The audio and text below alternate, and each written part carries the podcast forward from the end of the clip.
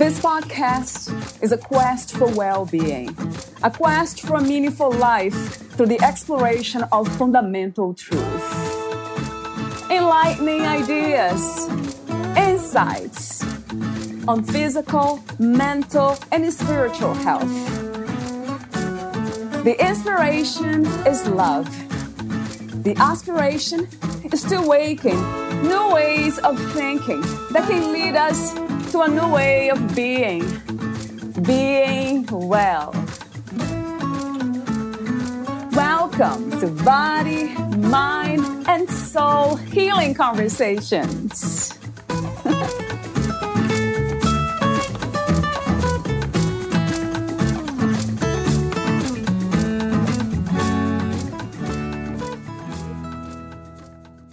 We cannot handpick which emotions we do and don't want to feel. If we numb or ignore some of them, we create distance from all of them. Feeling disconnected and numb to our emotions, life can also lose a sense of vitality and zest. In cutting out feeling vulnerable, we have also sacrificed feeling so much joy, peace, and goodness. Valeria interviews Dr. Pauline Yeghnazar Peck. She is a licensed psychologist in California, New York, with a private practice in Santa Barbara. She specializes in working with the children of immigrants to navigate their relationships with parents, spouses, children. By understanding their background, breaking cultural trauma patterns, and integrating themselves to become fuller and freer versions of themselves. Meet Dr. Pauline at therapywithpauline.com. Here's the interview with Dr. Pauline Yeghnazar Peck.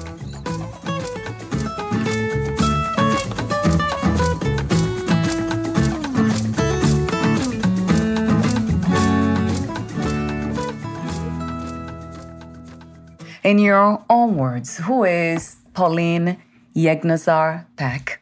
I am somebody who tries to bless others in the ways that I have been blessed and in the specific talents and strengths that that I have and that I'm discovering. Do you have any spiritual belief systems, views, ideas about yourself in life? Yeah, absolutely. I believe I, I believe first and foremost that I'm I'm both unique and exactly like everybody else. I'm I'm unique in that I, I believe everybody has a specific purpose. I believe everybody has a specific calling. I believe everybody has a particular story that is unfolding. But I also believe that I am exactly like everyone else. You know, we're inherently worthy, um, deserving of love, um, longing to love and be loved. Um, you know, in, need of connection and wanting to be of service and so i think that's that's my my spiritual beliefs is that we we all are unique and we're we're all the same and everybody has something to offer and we're deeply deeply connected so you know, it's it's it's less about roles and it's far more about understanding that connection and and that in, in this version I might be the giver, but in another version I very much could have been the receiver. And so it's it's just it's a it's a humbling view, it's a positive view of life. I always I also believe there's a that we're a part of nature and just like nature you know the the acorn knows that it's it's just built to unfold into that tree. It doesn't have to will itself. It doesn't have to try and strive and manage. It just becomes the tree because the cells in it know that's where we're going. I, I truly believe that each of us are on a path of unfolding that is deeply part of who we are. And it's it's less about making it happen and more about kind of getting out of the way of the natural process of of, of becoming when you say being unique and at the same time the same so that's the it goes back to the paradox which is what life ultimately is. In a way i know we i go deeper into these conversations a lot of times but i will stop here before it just get out of control on that. Ah, i love what you said about nature right? That we are nature too unfolding.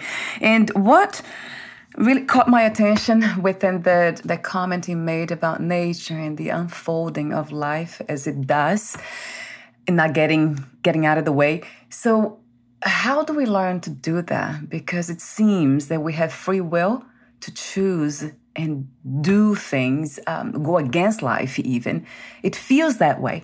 But talk to me for a moment about this idea of getting out of the way and letting life letting ourselves become who we are supposed to become? Yeah, I, I think there are a number of different ways. And I I want to acknowledge first that I, I believe that we're spiritual beings having a human experience. And I know that's not the first time you've you've heard that, but in that, I think that we in many ways can be we can bump up against our humanness often. And I think one way that we stay out of the way is by acknowledging the humanness and the ways in which our humanness shows up. And everyone shows up a little bit differently. You know, I am not someone who naturally is inclined to surrender. You know, I'm more of a, a fighter, a doer, a giver. A, and so yeah, tell me about it. you know, it's like that's so inherent. And yet I know that that's my humanness. And I know that I don't have to, you know, one of the mantras I, I continuously use with myself and clients is balancing effort and ease. And I learned that kind of from the yoga world because when I was doing yoga and getting trained to be certified, I I would really want to get into poses. And if you know anything about the body, is that the more that you want to get into a stretch or into a pose, the more tension, the more pressure, the more prone to injury you are. And you actually have to let it unfold because you don't want to overstretch, you don't want to overdo the body because there's this this way that it pulls back. And so that practice physically really helped me to kind of see that not everything has to be gotten in this direct, straight ahead, all force kind of way that surrender and time off and rest and reflection that these are essential ways for me and probably for many people for me i'm able to kind of get out of the way. Because if i do just what is automatic my humanness is to do it and do it big and do it a lot and do it all at once. And that's not going to be the case. So the it's about knowing our humanness and then finding ways to balance that and to find practices particularly embodied practices, I mean things like exercise or movement, um, yoga, meditation, time to sit and journal, being in nature. These are ways that I feel I come back to my spiritual core and I come back to moments where I'm able to see where am I trying to make something happen and where do I need to bring some softness and some surrender.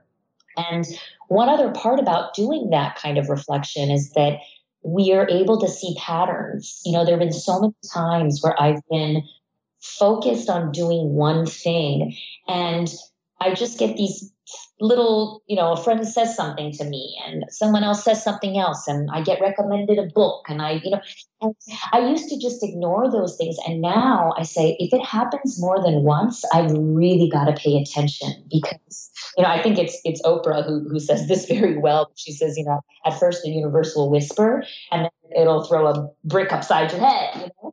And, and I love that because I think it's if we don't have enough time to reflect and we don't somehow you know move beyond the humanness which is get out of the everyday and have these moments of, of pause of stillness of of kind of transcendence then we don't oftentimes we're not open to and we don't oftentimes notice the patterns the whisperings of things that are saying this is your path. This is what's right. This is the next step. And so we can't follow the unfolding if mm. i think we're so busy caught in the day to day that we just don't we're not we're not open to those level that it's like the radio station you know you're not operating at that frequency so you're not hearing the message that's coming through. It's so true though. As you speak i'm just thinking about kind of reflecting really. It's almost like images and the mind showing me where i'm doing exactly that kind of not going beyond my humanness in a way. I love the way you say that because I have been reflecting about going beyond the mind. But then today, for some reason, it's funny you say that because I have been thinking about going before the mind or before humanness, which means being a spirit being. If it is a space which feels like, in a way, or maybe it's not even a feeling of thy spirit being, thy spiritual person, not even a person, right? Spiritual being. So interesting that you said that because I have been, yeah, reflecting, contemplating this idea of not being caught up within the world of humanness and the mind all the time, using more for functional things.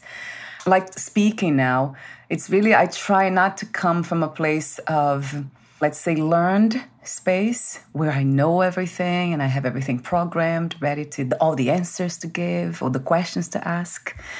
But just being here and attentive to this moment, being present to what is happening. The sound of your voice and the way you speak about these things that resonate deeply with the intellect. And I wonder a lot of times why? Why am I so interested in these things? So it might be that space of spirit, of spirit being. What a fascinating journey or experience this is. How did you come to these understandings, Pauline, to this timeless wisdom that you speak of? Mm, well, I don't know if I have arrived. yeah, right. Not I a place. Just, I will just say that. I mean, I, I think that in many ways it's through through mistakes, through trial and error. You know, I think that there's there's no way to know about you know being spirit without really, like I said, bumping up against humanity. And, and I, I, it's, you know, when people hear others speak about these spiritual things, I think sometimes we can feel like we other them, like, oh, that person, they must live in a very different world and they must, you know, occupy a very different space. And I just, I want to normalize and say, you know, no, I, I have my own daily struggles, right? I'm a, I'm a mom, I'm pregnant with my second child, I business. I mean, life is hectic and it's busy. It's and so I, I, I think one thing that I have learned from making mistakes and you know oftentimes adding to my own suffering is to have a, a tremendous amount of grace for myself and to recognize like i am i am really on a path of learning like you said. It's not about ending up somewhere and knowing and then that becomes a place you can you know put up the lawn chair and take out a cold drink and just you know relax. Is like it's, it's having grace with ourselves. Is like i'm i'm learning about this because i notice that when i'm operating from a place of just thinking from my mind just doing with my body that I'm I actually miss out on so much joy and so much meaning that is present in my life, not because I need things to be different, but exactly as it is right now. I think that I've had moments of kind of tremendous pain or confusion or loss or things not working out and having disappointment. And I think that it's in the, the painful moments that I think you have a choice to kind of find it within yourself, right? When the external is not working, you can look in and say, okay, there, there has to be more, you know, it has to be more than just what I do, the degrees I get. You know, my, my mom died 14 years ago. And I remember that was such a critical point for me. It was like, I was so young, I was in my early 20s and, you know, just had started my, my first grad school experience. And I had all these things. And it almost felt like I had taken education and this path of knowing as a way to buffer and protect myself from pain. And it's it couldn't be farther from the truth. And so I think that when we are rocked, when our world is flipped upside down, when we are, you know, in that tight place and we are hurting, I think that's when, you know, there is some choice. Again, not everybody does it then, but there's choice to say, is there something else? Is there another inner wisdom when my body can't go on? My mind doesn't see a way out of this. That is there something else that I possess, something else that I'm connected to that actually is a wellspring of hope, of positivity, of resilience, of beauty, of you know joy and and I tapped into that through some of the hardest days of my mom being sick and the aftermath of it and from there, I knew it's like, okay, what we see is not everything that there is, and there are these deeper things that are that are at play. And if I can tap into that, then uh, in some ways, I, I, I don't have to always.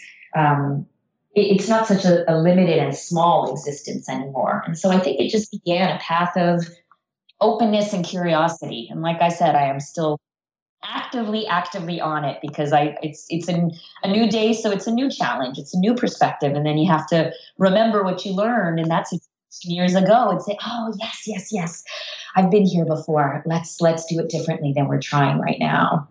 You are a psychologist so my question is what was the inspiration and intention to become a psychologist that specializes in in the field of children of immigrants in mental health. I would love to know more about that, although I already read about it a bit.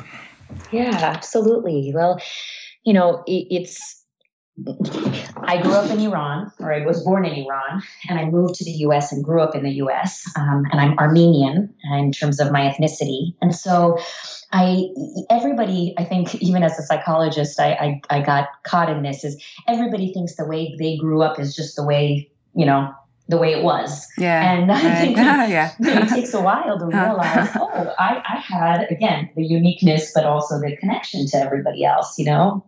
And there was, there, there was just this kind of um, growing up here that I, I, I always was straddling different worlds, right? I was straddling different cultural norms. There was, there was stuff going on in my family. There was way to be, especially as the eldest daughter, that didn't fit when I was out in the world, mostly in white spaces, and I was acting different ways. And you know, phenotypically, physically, um, I passed for being white or you know, you know, born here. And so it wasn't like I was dark skinned or had a very different name that would really highlight that I'm, I'm different in some ways. And so oftentimes it was an even more confusing experience because it was like I had all of these different ways that I, I could be and I could understand myself and I could interact with others. And the rules were continuously changing, you know, depending on what the cultural context was.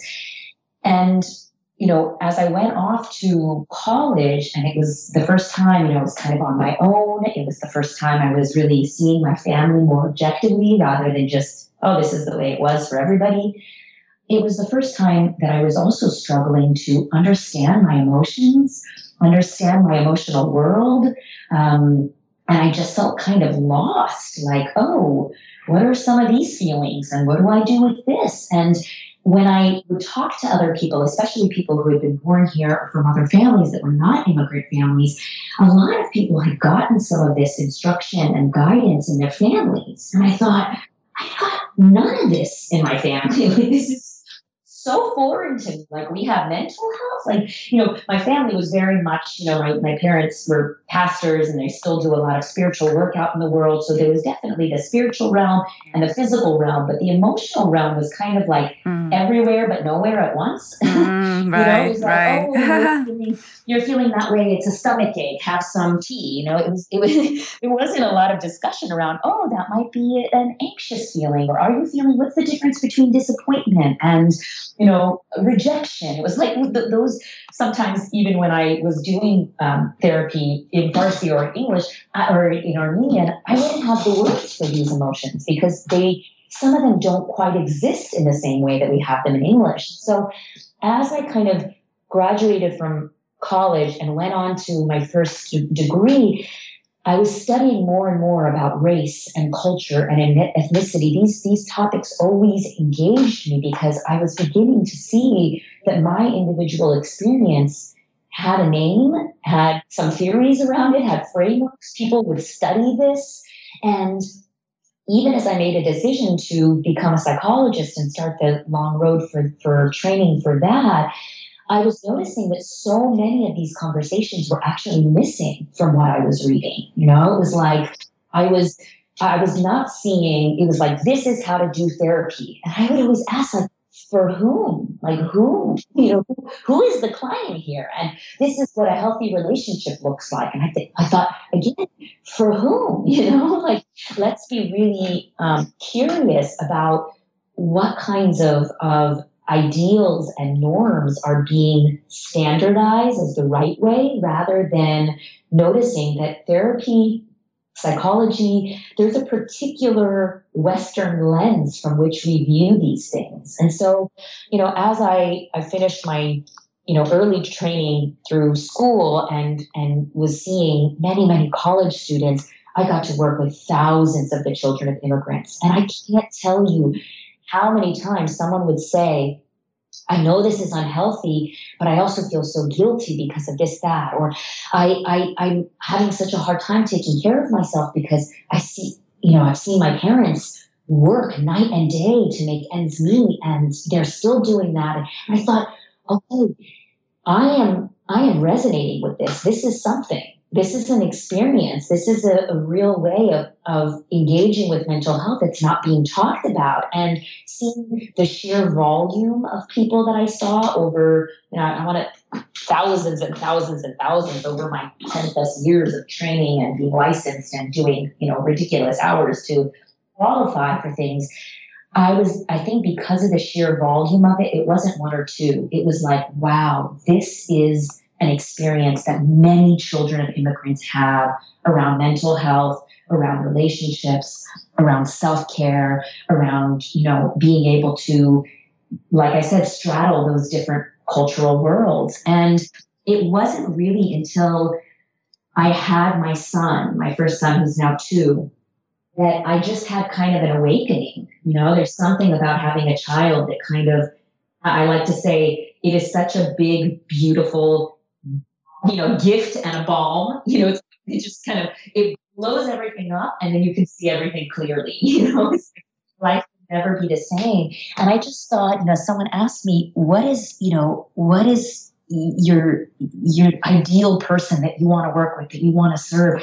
And I, I just kind of almost looked in the mirror and said, like me, you know, me from years ago, me up and having to kind of figure it all out on my own. It was so confusing and there was so much shame that almost I needed that support. I remember my first therapeutic experience. I felt so, so much shame in doing it. It was a secret for my family. And even though the therapist was wonderful, I felt like many times he completely missed the nuances of my particular family and that an immigrant family operates differently. And so I have different challenges. And I thought, that's that's where I think I'm going to make the most impact. And so I really kind of kind of honed in on working with the children of immigrants to be the the gaps, you know, to fill in the gaps of what I think many of us don't get from our families, and many of us then have the responsibility of doing as as adults. And so I work with all adults, really navigating how to break cycles, right? How to look at your culture and say, what do I want to take from it? What do I want to fix? What do I want to just completely disregard and, and you know say that's going to stop with me this generation? It's not going to be passed on even through my life. And to do that requires kind of having an intimate understanding of this like the subtleties of it you know and, and realizing that mental health is not just a a universal thing that you can say relationships is not universal we have to be able to place it in the full holistic culture of somebody because that's the only way that what we're what we're working with is going to actually have an impact on their lives if it's appropriate and if it speaks to the truth of what they're experiencing so that's kind of i came to this kind of like through my own journey and not even knowing and having worked and realized, oh, what is it that makes me so excited to talk about? Oh, it's with my girlfriends when we're talking about the interactions we see with you know, our parents and our kids and noticing like, oh, that happened to me as a It's like those conversations I was coming alive and I thought, I this is this is where I'm called to be. Everything you say, this background of who you have become, it makes so much sense to me because it's coming from the place of deep knowing oneself and the desire to continue to know what makes you who you are. And I love the way you talk about mental health that actually cannot generalize mental health. That's the first time I hear that way. So, from your perspective, from the place you are today, how would you define mental health? I mean, I'll give an abstract answer, yeah. and I, I, I, I, I describe it as flexibility. Hmm.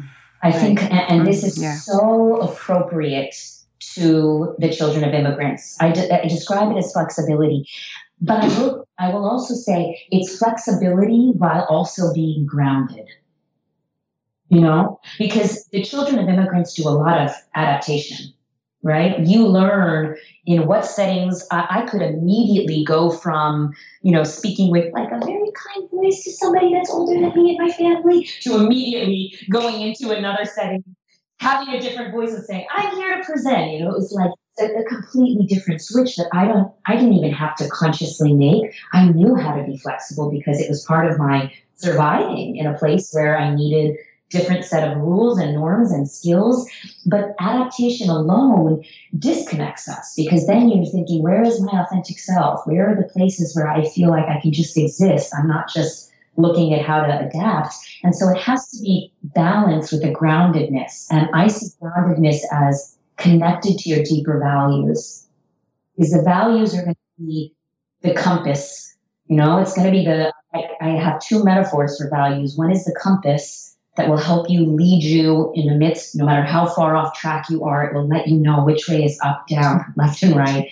And as well as the lighthouse. So in the midst of the storm, you might not know exactly where you are, but the lighthouse gives you a general direction and it gives you hope, and you kind of cling to that and you move toward that, and that your path will become enlightened as you move toward that. And so I think that when we are flexible, it allows us to adapt because life needs that. You know, constantly, the second you have it all figured out, it's changing again. Um, and I, I know that very, very much, even more so now having children because they're constantly changing. So, you know, and there's a sense of, but how do I stay grounded so that I can, and I give this metaphor as well for the children of immigrants. I say, you know, you act differently when you go on vacation to France or to Italy or to uh, Paraguay than you do here in, in California.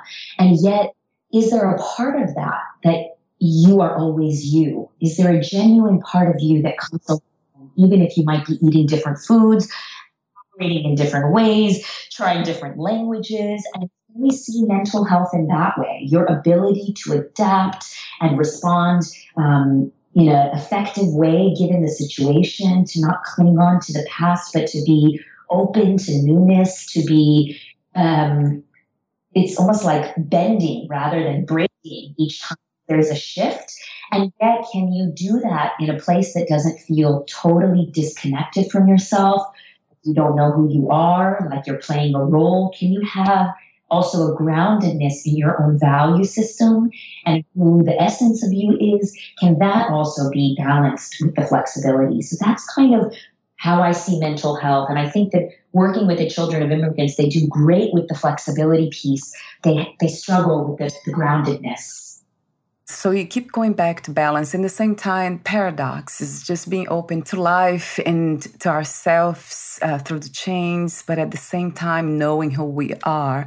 And you talk about values. That also makes a lot of sense to me, although I don't use those words. But values to me would translate into spiritual knowledge, mm-hmm. spiritual understanding, and all that. Going as deep as I can go with that. So for you, what are your values? What would that translate into? Yeah, I mean, it's something as as expected is changing from time to time, but I think one of my deep values is courage.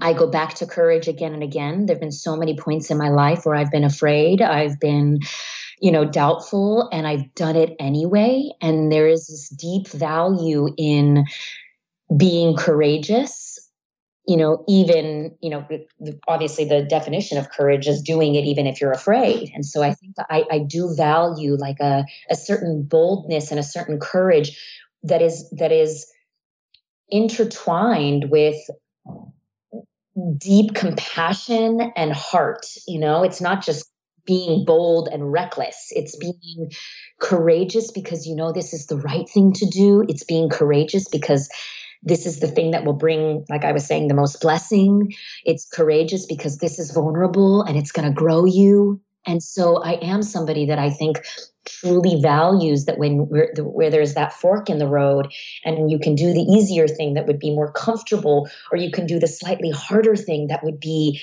you know okay this this would be good though it would be good for me and it would be good for others it would just take it would take me being a learner again. It would take me being humble. It would take me asking for support. I think i really value leaning on the courage piece as well as to be you know really honest. I am somebody who values honesty and i think i'm i'm continuously i say be honest but be kind and i'm i'm always wanting to bring the balance of especially with my clinical work is like sometimes you know just like all of us i probably go to my own therapist and she sees things so clearly but if you just say oh well this is what's happening and you should do I mean, that person is going to, they're not ready for that and it's going to hurt the relationship. So it's like, how do we balance honesty with also kindness and, and, real respect for the other person as this other person who just like you at times in their life is going to be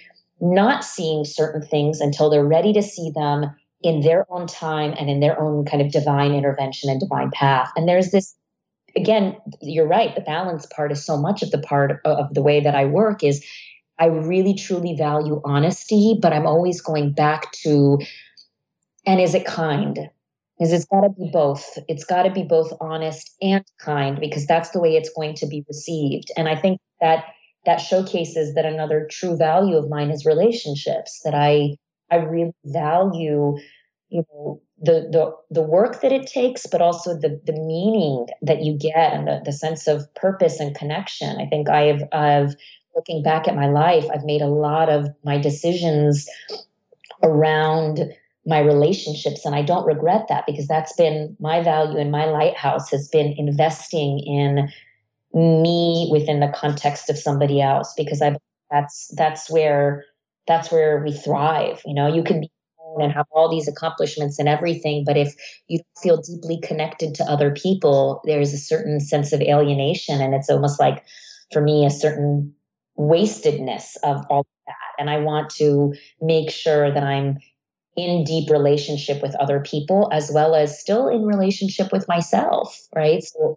are there ways i'm treating myself the way that i would treat a close friend and if not where do I need to make some adjustments? So I would say those are the three that are really coming to mind, even though, you know, there's so many others that I could I could list. I think it's important not to just say, oh, all of them, but to really say, these are a few things that that are are guiding me in in this season of my life is a sense of courage, a sense of honesty, you know, supported by kindness, and also to be deeply invested in my relationships.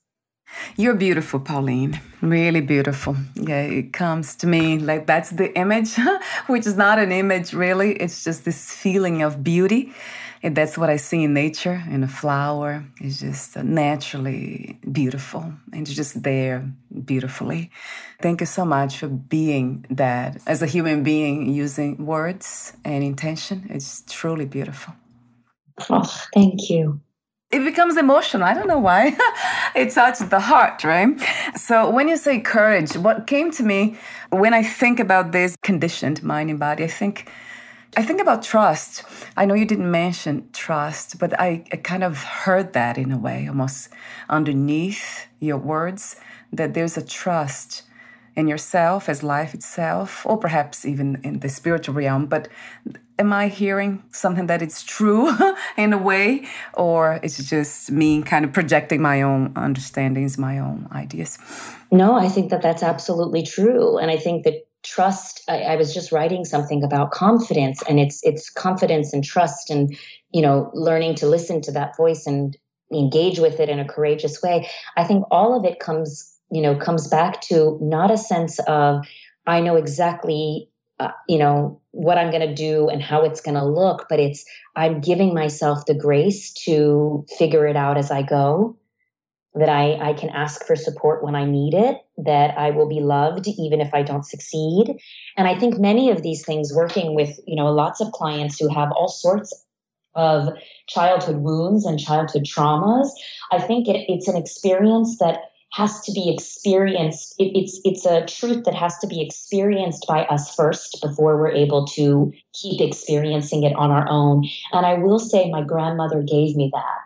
You know, my grandmother gave me when I think of unconditional love and I think of unconditional support. She was that woman. I never heard her say a bad thing about anybody, even people who had done really horrible things to her. She was continuously encouraging.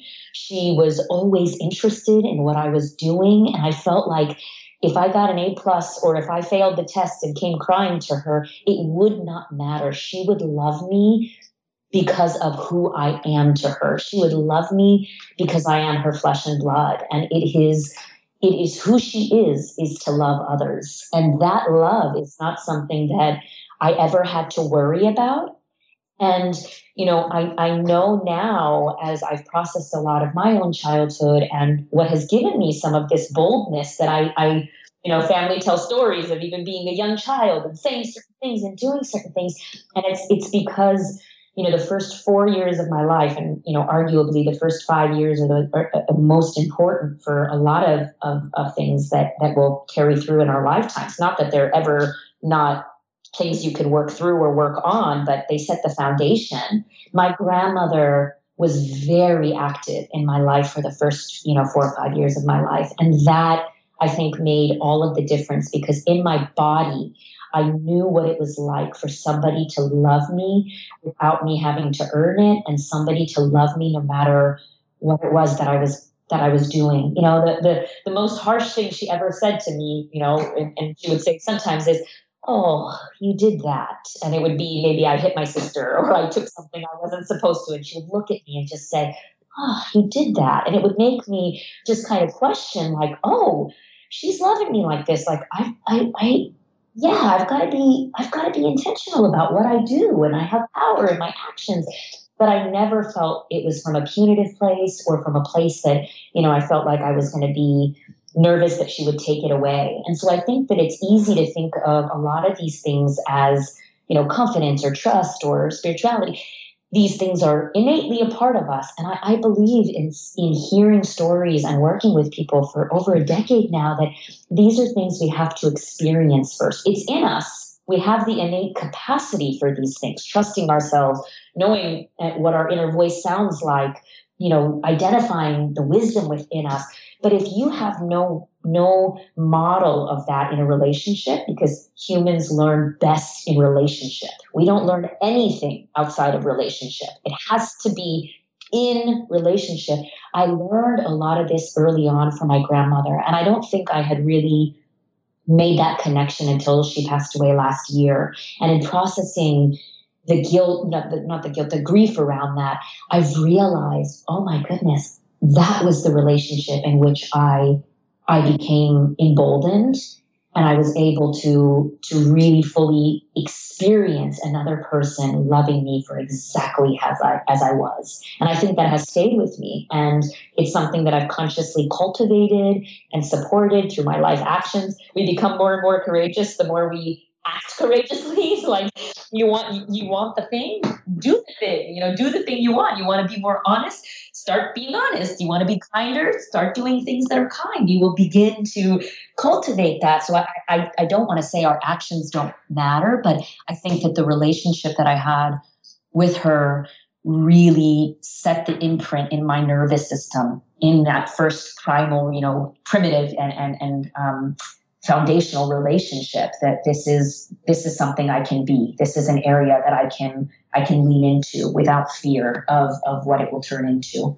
With that story, which is um, not a story to you, it's the relationship, the lessons we learn with relationships, or it's a relationship to relating to. It makes me think about I mean, that's exactly what therapists do. Your yes. job, it's like a grandmother, the loving grandmother that loves you no matter what, and no judgments, just accepting, open. Right? It's almost like yes. a mirror. It can be that. Huh? Why not? Yes, absolutely. Mm, I've yeah. never thought of it that way. But yes, it's the non judgment, it's the support, it's the I want you to be making the best choices for you, but only because I don't want you to suffer not because you have to make me proud or I would be upset with you. It's not about me. It's I I want the best for you. And I'm here, you know, regardless of what happened. And I'm there to compassionately be there with you. You know, it's it's it's so, so, so powerful. And you're right. That's the the entirety of therapy is based on the relationship. Yeah. So we're almost at the end, and I have so many other notes here. But I wanted to mention the guide that you have written. It's titled "A translation guide for communicating with your immigrant parents. That's a free guide available on your website. And the guide, I looked at it, it has um, what caught my attention was the scenarios one, yeah. two, and three. So I'd love to hear briefly about them. Mm-hmm. Yeah. Thank you. the, the guide is, again, you see the, the tip of the iceberg, not what went on underneath the iceberg, you know, to get to that last step is, you know, in my in my high school years especially oh my goodness communicating with my parents was so difficult you know? Like i I, we, I could say this is orange they would say it's blue. They would say it's blue. Yeah. we'd go back and forth because again we weren't we're, we were not actually living in the same world. We were having very very different experiences in the same place. Um, as is always happening. So there's generational pieces but huge cultural differences the way they grew up the way i grew up. And I was so reactive. I was so reactive because I didn't know how else to be. So it was like they would say this, I would have my knee jerk reaction, and then all of a sudden we would be doing this dance that we would do, and we would be left feeling so hurt at the end. And I I loved my parents and I would feel so guilty when it didn't go well, but I was also so angry at them. Like I was just like, understand me, you know? And so this guy came from, you know, I, I started beginning to take various you know, um, I, I, call them translations, but I, I started realizing that, you know, it, I'll give you a, a, concrete example. This loving grandma of mine, one time I walked into their house and she looked at me, she said, Oh, you've gained weight. And I just kind of held it together, went to the bathroom, and burst in tears. You know, I been 13 years old, and I was like, "Oh my gosh!" Like she just commented on my weight. It's such a taboo thing to do in Western cultures, like to say that a you know young woman entering puberty has gained weight is like the worst thing that could happen. And I remember, you know, it must have been my mom who came in and said, "You know, honey, in in grandma's culture, think about it. She grew up on a farm." Um, she grew up somewhat poor, and food is a way of saying you've been well. And when you eat, it's she's saying, I'm noticing you. You know, she doesn't have the same context of weight as being thin is what you should be in Western culture. She's thinking, are you fed? Are you, you know, are you not eating because you're stressed? Are you in need of support? It was like she's saying, you got a haircut. You know, she wasn't saying, it looks bad. Right, right. so she was saying, yeah. you gained weight. It was an yeah. observation. Yeah. And I didn't, you know, obviously I was maybe, you know, 13 or 14 at most, but throughout my work with these, you know, thousands of children of immigrants, there were so many times where they would bring in a scenario and say, you know, my mom said this. And I would think back to a certain translation and think from their cultural perspective, what are they actually saying? What is the tr- translation? And again, language, just like I was using traveling to different countries, different foods, different norms, different languages. I thought language is one way. They are in a different worldview and a different cultural perspective. But if we, as the children of immigrants who occupy two different, at least, you know, sometimes multiple different cultural, um, you know, positions. If we can learn some of those translations, we'll we'll be able to communicate better with them. And more so, I think what helped me throughout my kind of early high school years until you know really when I was probably in my late twenties, maybe thirties, was realizing that I, I've got to have some some real values driven be, you know behaviors that that I can feel good about regardless of what my parents are saying or doing. And what I mean by that is like I've got to come away from the interaction, even if it didn't go well, feeling good about my part in it. So these two kind of came together to provide this guide for people. And it's just three scenarios. One of them is the guilt trip, which many, many, you know, cultures use, you know, you, yeah, don't come, that's fine. We'll just we'll die and we won't see you get married. And you know, there's just laying on the guilt that every I think mm, any child of an immigrant knows that guilt can be a very, very primary strategy in in that. The other one was comparison, you know, continuous comparison to your siblings, to others, to, you know, this person's second cousin's daughter's son is now going to Harvard. What are you doing? You know, and the last one of just um, what is the? Uh, I'm blanking on the last one. Oh yeah, unsolicited advice. Yes, you know, right. let me just tell you what's going on. And I thought these are examples that I've heard. There's many, many, many others I could have included, but this was just a taster of this framework of can we translate it knowing that if my parent loves me, I'm not talking abuse situations, I'm not talking if a parent is actively harming you in some way. I'm saying a parent who loves you but is giving unsolicited advice. Can we think, what does it mean from their cultural viewpoint? And if we can translate it, and if we compare that to how do you want to show, show up? And in the guide, I have a clear value system of showing up with empathy, with responsiveness, not reactivity, and with curiosity. And so compare it with that, what are some possible responses that you might have? And there's this this real kind of um, hope that you could, you know, create some change in the dynamic, even if you just by you responding differently. Because just like a dance, if you step this way, the other person all of a sudden is like, "Oh, wait, we're not doing the usual dance," and they might be thrown off a little bit.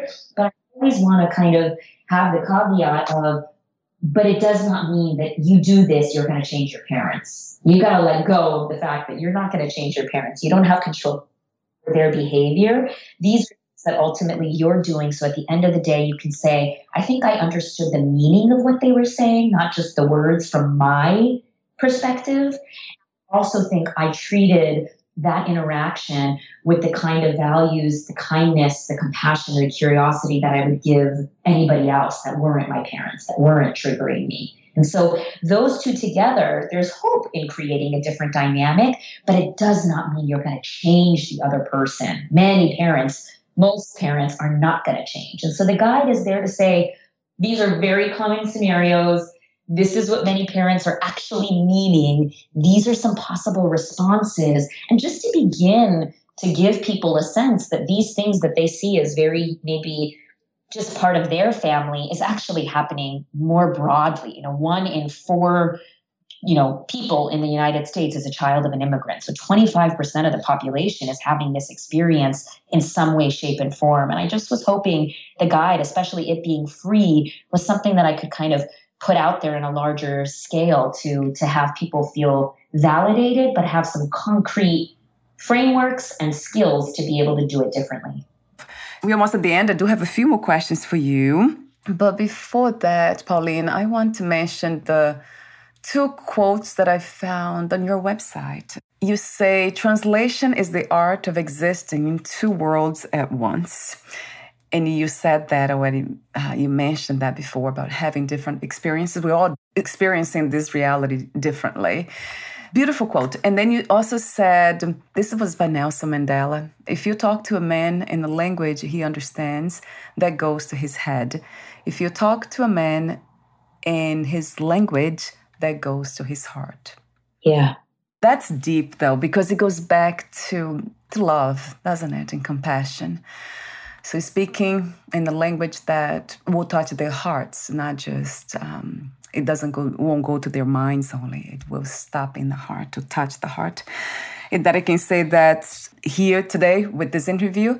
I mean, how many times did you touch my heart? And you're mm. probably having, I mean, that's your, the intention of your work, but you're not trying to do that. That's interesting to see how also universal that can be when you talk about love and other things that we have been saying, it's just, you went straight to the heart. mm-hmm. So beautiful. Emotions and feelings. Do you attribute them to the mental health domain or could they be messages, signs from the spiritual realm? Oh, that's a it's both. ah, yes, paradox, balance. Know, yeah. Like, yeah, there's, there's there's no way we are both. so it's, it's yeah. going to be both. You know, there's there's so many times you could even take that as emotions as well as body sensations because emotions live in the body. And so you have many times, you know, I'm taking a year long hypnosis class, and even just today, this morning, we were talking about, you know, a surface level issue that is actually symbolic of something deeper. And you don't have conscious awareness of what it is. And so it might come out as a superficial problem or even a physical problem. And so, you know, he was talking about tightness in the jaw, TMJ, or some other physical thing that somebody will come in to get hypnosis around and it's actually indicative of something else that they had no conscious awareness of. So I I really do say the way that I describe the emotions is I have kind of a biological and then I have more of a abstract and spiritual way of saying it, you know, emotions are electrochemical. So there's an electrical impulse. There's literally that activation potential that is moving through the neuron, and boom, on the other side of the neuron, you are releasing certain, you know, chemicals that then are moving through your body. And it takes about six seconds, pure emotion to be metabolized by the body. So there is this actual physical charge, that kind of electricity that is moving through you. I always say if you plug in your brain it's going to light up a 40 watt light bulb because there's actually energy, you know, not just in a woo woo way, but physical electric energy that is moving through you at all times. And then there's a chemical reaction. But I also say that the emotions are the messenger systems of our body and they're communicating so much more to us. And when we don't listen to the emotions, oftentimes they turn into body sensations. I mean, they're, they're linked to body sensations, but they turn into, um, I will say, issues with the body, pains in the body, you know, certain things that are unexplainable by even, you know, going to various doctors and trying to figure it out. You know, it could be fatigue. It could be times that I had a client who had lost her voice for six months, literally could not speak for six months. And it was a trauma that was coming up to be addressed and she had no conscious awareness of it. So she's going to doctor after doctor after doctor. Finally, landed in in you know therapy with me, and we're doing art therapy because we can't talk.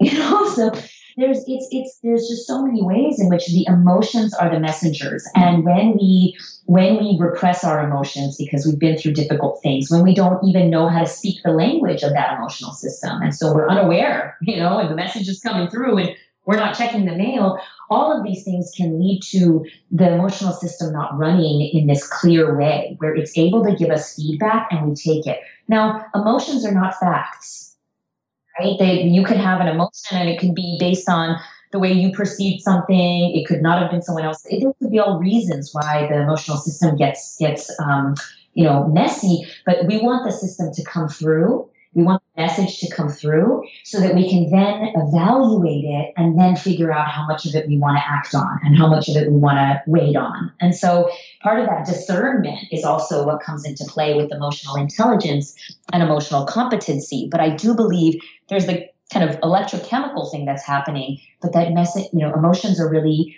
messengers and they have crucial information for us. And we don't have to immediately take the message and run with it, right? My my two, my two year old has a lot of emotions, right?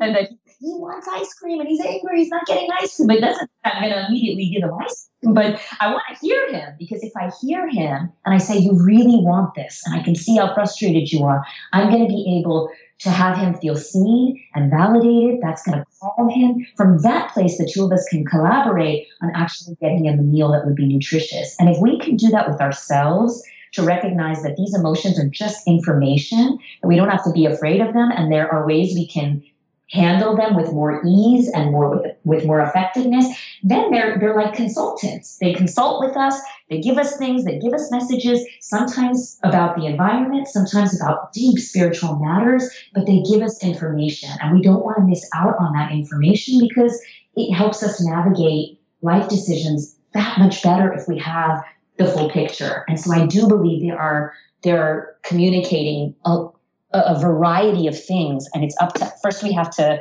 listen to them to then be able to differentiate what is noise and and what is truly coming from you know the depths of our our inner wisdom and needs to be listened to Yes, that's another powerful message. Listening to emotions instead of trying to escape them because or numb them, right? We tend to be afraid of our own emotions. You probably have heard Advaita Vedanta. This is a Hindu philosophy in um, spiritual philosophy. And I remember uh, Swami, he said something, I think it was yesterday or the day before, about disturbances. Only a disturbed mind can perceive disturbances anywhere. Mm. So, in mm. order to be disturbed, we have to be already disturbed. The mind yeah. is already. Mm. That was a very humbling. Mm-hmm. yeah, it was very humble, really, I, to, to, hear that. Like, oh, wow, so my mind is disturbed. and I thought I've been working on it for all this time and it's still mm-hmm. disturbed because I feel disturbed by things. so, isn't that interesting? Ah, yeah. That was yeah. profound. Thank you so much again for this conversation today, for everything that you're doing in, the, in such a beautiful way, passing on this wisdom, timeless wisdom, I call it, not just to your clients, but also your family, your children, yourself, of course. It goes back to you, and then your family. It's just the most beautiful thing. I really appreciate you and what you do. Thank you. Thank you, Valeria. I really appreciate that. I want to I want to just make one last mention yeah. um, of a you know because I'm just a solo practitioner in private practice and I balance family and my work. I'm I'm not able to serve that many people individually, and so this past year I actually uh, started a program. It's called the Culture and Connection Transformation Program, and it's basically everything I wish I learned, as well as all of these tools that over the years of working with clients I've seen, oh, this is what helps. And it's for particularly the daughters of immigrants, because I think there's some gendered pieces there, and, that's the experience I know most intimately. And so this is a one month program. It's not therapy. Um, but I'm obviously a psychologist, and it's very well backed by by you know therapy and the therapy that I that I provide. But it is it's it's like an educational program and it's it's a high touch program. We have several sessions lots of tools and exercises and i really guide you through in that month an intensive learning all the things that that i wish we had you know i had learned which is what are the connections to the past in my family? What are the things that i kind of brought and bringing with me from my family line? Um, what are the ways in which I can get better education around emotions? So, what are the educational, what's my um, emotional education, and how can I learn the, the a different way for dealing with with the emotional system so that I can better take care of myself. And then we lastly focus on relationships and giving the tools to really be thriving in relationships, not just with self and but with others. And so this is a program I'm offering now, and and they can get it, you know, from. Uh, I'll have to put that up on my website, but it's on my Instagram at Pauline the Psychologist is my my Instagram handle, and I have the application there for for a free call to learn about it. And I've already just seen, you know, women that I would never be able to therapeutically work with, you know, from across the US and, you know, other countries, you know, learning from this. And I'm just struck by how much their stories are my stories and my story is their story and how much you know, this is, it just feels very right to be doing this because I keep hearing, oh my gosh, yes, this is, this is what I needed, or I've never heard somebody else have that exact same thing. That's what happens to me. So um, for those daughters of immigrants listening, that, that's a program that they can definitely take advantage of. And um, it'll be this month in October 2022 will be the last kind of month that I'm, I'm offering it because then I'll be going on maternity leave, but I hope to bring it back up when I'm back from maternity leave early in, in 2023. And so just wanted to put that out there too, because that's been such a labor of love and a source of healing. You know, when you're able to put out there something you needed, it's like you're able to give that gift to your young adolescent self. It's like I'm saying to that reactive, confused young young me, I've got you and I understand you and you make sense. And everything you're going through is is gonna is going to make sense one day and it's actually going to help you do what you do with kindness with love with clarity. So hang in there you know? So it feels it feels beautiful to be giving to others but it also feels good to be kind of closing that chapter as well and giving back to myself something that I, I truly didn't even know I needed, but I, I, for years was on the quest to find. Mm, yeah, how wonderful that sounds. so I'll have the link on your podcast profile too. Wonderful, and thank you. your website, Pauline, how can we find more information about you and your products and your services uh, beyond Instagram? Of course, my website is www.therapywithpauline.com, and it's getting a beautiful, fresh makeover as we speak. And so you might see it in its different iterations, but that's where you can find various blog posts and information about me and, and what I offer. Wonderful. I'll have the link of the website and also your program will be there. Thank you so much Thank again. you so much. For your presence here today. And we'll talk soon, Pauline. Bye for now, my dear. Bye-bye. Bye.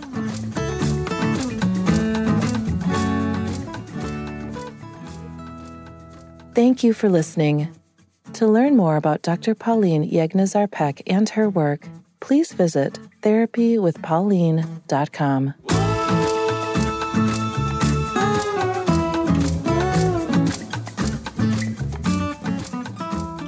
To learn more about this podcast, please visit fitforjoy.org slash podcast. Thank you again for listening, and bye for now.